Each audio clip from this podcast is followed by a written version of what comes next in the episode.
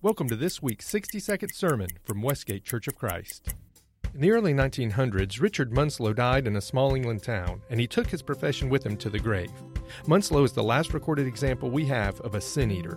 If a priest could not make it in time to perform the last rites for an individual, some families would place food by the deceased individual and have a sin eater eat the small meal, which was said to carry the sins from the deceased person onto the sin eater himself thus absolving the other individual of his or her sins.